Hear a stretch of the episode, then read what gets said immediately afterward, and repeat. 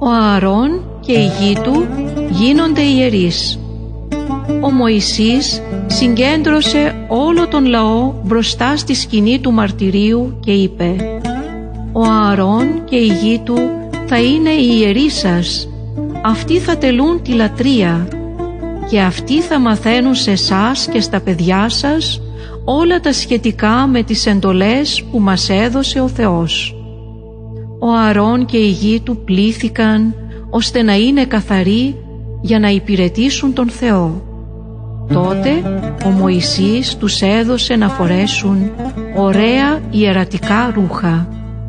Ο Μωυσής είπε στον Ααρών και στους γιους του «Όταν θα ευλογείτε τους Ισραηλίτες στη λατρεία θα τους λέτε «Ο Κύριος να σε ευλογεί και να σε φυλάει.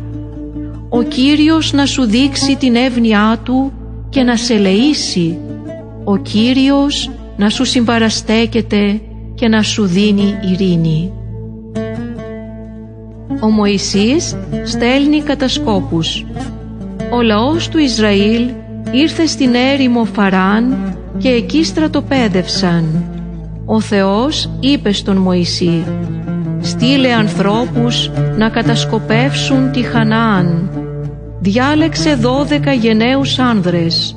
Αυτοί θα παρατηρήσουν τη χώρα και τους ανθρώπους και θα φέρουν καρπούς που ευδοκιμούν εκεί». Μετά από σαράντα μέρες γύρισαν πίσω οι άνδρες. Έφεραν μαζί τους σίκα και ένα τεράστιο τσαμπί στα φύλλη περασμένο σε ένα ξύλο που το σήκωναν δύο. Οι κατάσκοποι διηγήθηκαν στο λαό ό,τι είχαν δει. Είναι πράγματι μια ωραία χώρα. Εκεί υπάρχει άφθονο γάλα και μέλι. Να και η καταπληκτική καρπή της. Αλλά ο λαός που κατοικεί εκεί είναι δυνατός. Οι πόλεις είναι οχυρωμένες και πολύ μεγάλες. Οι άνθρωποι εκεί είναι τόσο μεγάλοι σαν γίγαντες. Όταν σταθήκαμε δίπλα τους νιώθαμε σαν μικροσκοπικές ακρίδες. Σαράντα χρόνια στην έρημο. Όταν οι Ισραηλίτες τα άκουσαν αυτά άρχισαν να φωνάζουν από τον φόβο τους και να κλαίνε όλη τη νύχτα. Το πρωί πήγαν στον Μωυσή και είπαν «Γιατί μας έφερε ο Κύριος σε αυτή τη χώρα, εδώ θα πεθάνουμε όλοι μας». Και έλεγαν μεταξύ τους «Ελάτε να ορίσουμε έναν αρχηγό και να γυρίσουμε πίσω στην Αίγυπτο». Δεν ήθελαν πια να υπακούνε στον Μωυσή και στον Ααρών. Τότε ο Μωυσής παρακάλεσε τον Θεό να βοηθήσει. Ο Θεός είπε «Ως πότε θα με περιφρονεί και θα παραπονιέται εναντίον μου αυτός ο λαός» δεν με εμπιστεύονται ότι θα τους φέρω στη γη Χαναάν. Κανένας από αυτούς που τώρα παραπονιούνται δεν θα μπει στη χώρα Χαναάν.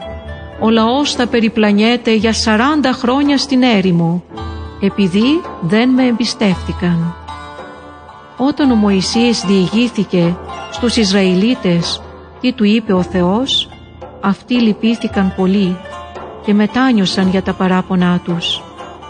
Αλλά αυτό που είχε αναγγείλει ο Θεός, αυτό και έγινε. Ο λαός του Ισραήλ έμεινε για 40 χρόνια στην έρημο το φίδι που γιατρεύει. Οι Ισραηλίτες συνέχισαν την πορεία τους. Άρχισαν όμως να χάνουν πάλι την υπομονή τους και να τα βάζουν με τον Θεό και με τον Μωυσή.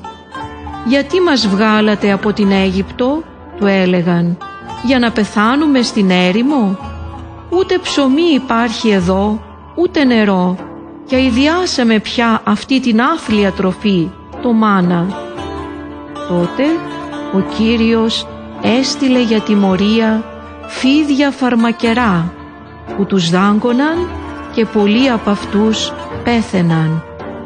Πήγαν λοιπόν οι Ισραηλίτες στον Μωυσή και του έλεγαν «Αμαρτήσαμε που μιλήσαμε εναντίον του Κυρίου και εναντίον σου. Παρακάλεσε τον Κύριο να διώξει τα φίδια.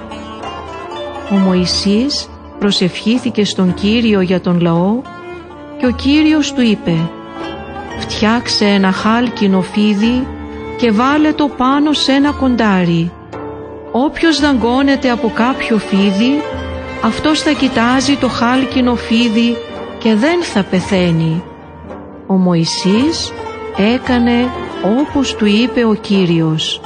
Έτσι θεραπεύτηκαν όλοι όσοι είχαν δαγκωθεί από κάποιο φίδι. Ο Μωυσής πεθαίνει. Ο Μωυσής είπε στον λαό «Τώρα πια έχω γεράσει, σε λίγο θα πεθάνω. Ο Θεός όμως σας δίνει έναν καινούριο αρχηγό. Αυτός θα είναι ο Ιησούς, ο γιος του Ναβί. Μη φοβόσαστε, ο Θεός δεν θα σας εγκαταλείψει. Ο Μωυσής μίλησε για μια φορά ακόμη στον λαό. Να θυμόσαστε πάντοτε ό,τι σας έχω πει για τον Κύριο. Να ζείτε πάντοτε σύμφωνα με τις εντολές Του και να τις μεταδώσετε στα παιδιά σας. Μην ξεχάσετε ποτέ να υπακούτε στον Κύριο.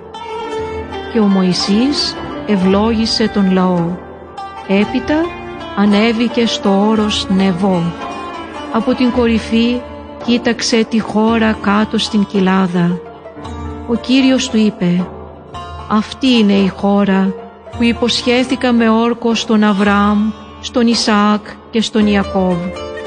Σε άφησα να τη δεις με τα μάτια σου δεν θα περάσεις όμως να πας εκεί. Έτσι ο Μωυσής, ο δούλος του Κυρίου, πέθανε εκεί, στη χώρα της Μωάβ. Ανάμεσα στους Ισραηλίτες δεν παρουσιάστηκε πια άλλος προφήτης σαν τον Μωυσή. Μόνο αυτός γνώριζε τον Κύριο πρόσωπο με πρόσωπο. Κανένας άλλος προφήτης αργότερα δεν έκανε τόσο μεγάλα θαύματα και τόσο φοβερά έργα όπως ο Μωυσής. Ο Ιησούς του Ναβί οδηγεί τον λαό. Ο Θεός είπε στον Ιησού «Ο δούλος μου ο Μωυσής πέθανε. Ετοιμάσου εσύ και όλος αυτός ο λαός να μπείτε στη χώρα που σας υποσχέθηκα εγώ θα σου δείχνω πού θα οδηγείς τον λαό. Μην φοβάσαι και μη δηλιάζεις. Εγώ, ο Κύριος, ο Θεός σου, θα είμαι μαζί σου όπου κι αν πας. Ο Ιησούς έβγαλε διαταγή να τη μάθουν όλοι στο στρατόπεδο και η διαταγή έλεγε «Τώρα θα μπούμε στη χώρα που μας υποσχέθηκε ο Θεός. Ετοιμαστείτε ο λαός έκανε ό,τι τους είπε ο Ιησούς. Έτσι οι Ισραηλίτες ήρθαν επιτέλους στη χώρα για την οποία είχαν ακούσει τόσα πολλά και ο Θεός τους προστάτευε από τους εχθρούς τους. Τα τείχη της Ιεριχώς πέφτουν. Ο Ιησούς οδήγησε τον λαό να περάσει τον Ιορδάνη ποταμό προχώρησαν προς την πόλη Ιεριχώ. Όταν όμως έφτασαν στα τείχη της πόλης, όλες οι πύλες ήταν αμπαρωμένες.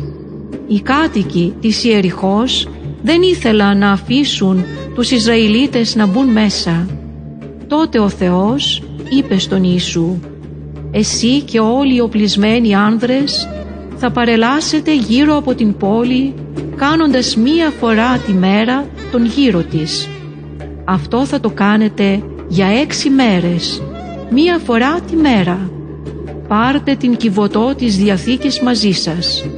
Εφτά ιερείς θα πηγαίνουν μπροστά από την κυβωτό, θα κρατούν εφτά κεράτινες σάλπιγγες και θα σαλπίζουν. Την έβδομη μέρα θα κάνετε εφτά φορές τον γύρο της πόλης, ενώ οι ιερείς θα σαλπίζουν με τις σάλπιγγες.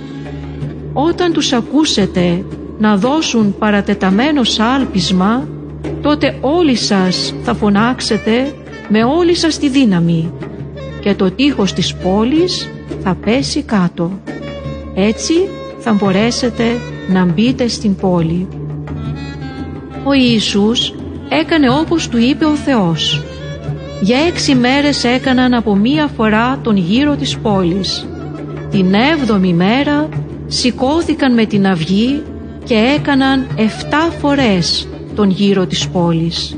Την έβδομη φορά, όταν οι ιερείς ήταν να σαλπίσουν με τις άλπιγγες, ο Ιησούς είπε στον λαό «Φωνάξτε τώρα μόλις σας τη δύναμη».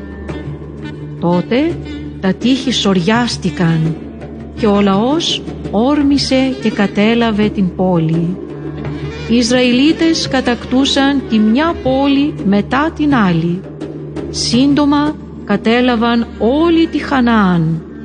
Τώρα πια είχε τελειώσει η μεγάλη πορεία τους.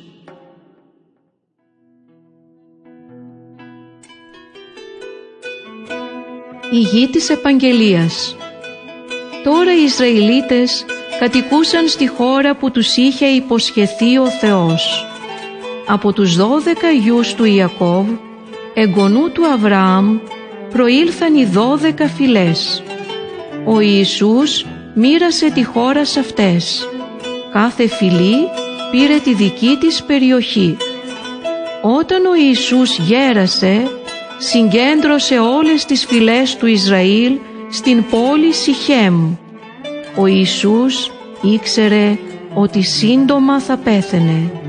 Είπε λοιπόν στον λαό «Ο Θεός σας έδωσε μια χώρα για να ζείτε. Τώρα λοιπόν να σέβεστε τον Θεό και να τον λατρεύετε με ειλικρίνεια και αφοσίωση. Ο Θεός δεν θέλει να λατρέψετε άλλους θεούς σαν αυτούς που λάτρεψαν οι πρόγονοί σας. Γι' αυτό πρέπει να αποφασίσετε σήμερα. Θέλετε να μείνετε πιστοί και να λατρεύετε τον Κύριο τον Θεό μας; Ή θέλετε να λατρεύετε άλλους θεούς; Τότε είπε ο λαός θέλουμε να λατρεύουμε τον Κύριο. Ο Ιησούς πήρε μια μεγάλη πέτρα και την έστησε εκεί, κάτω από ένα μεγάλο δέντρο και είπε στον λαό «Να, αυτή η πέτρα ας είναι μάρτυρας για μας. Όταν τη βλέπετε να θυμάστε, υποσχεθήκατε να μείνετε πιστοί στον Θεό». Μετά από αυτά ο Ιησούς πέθανε.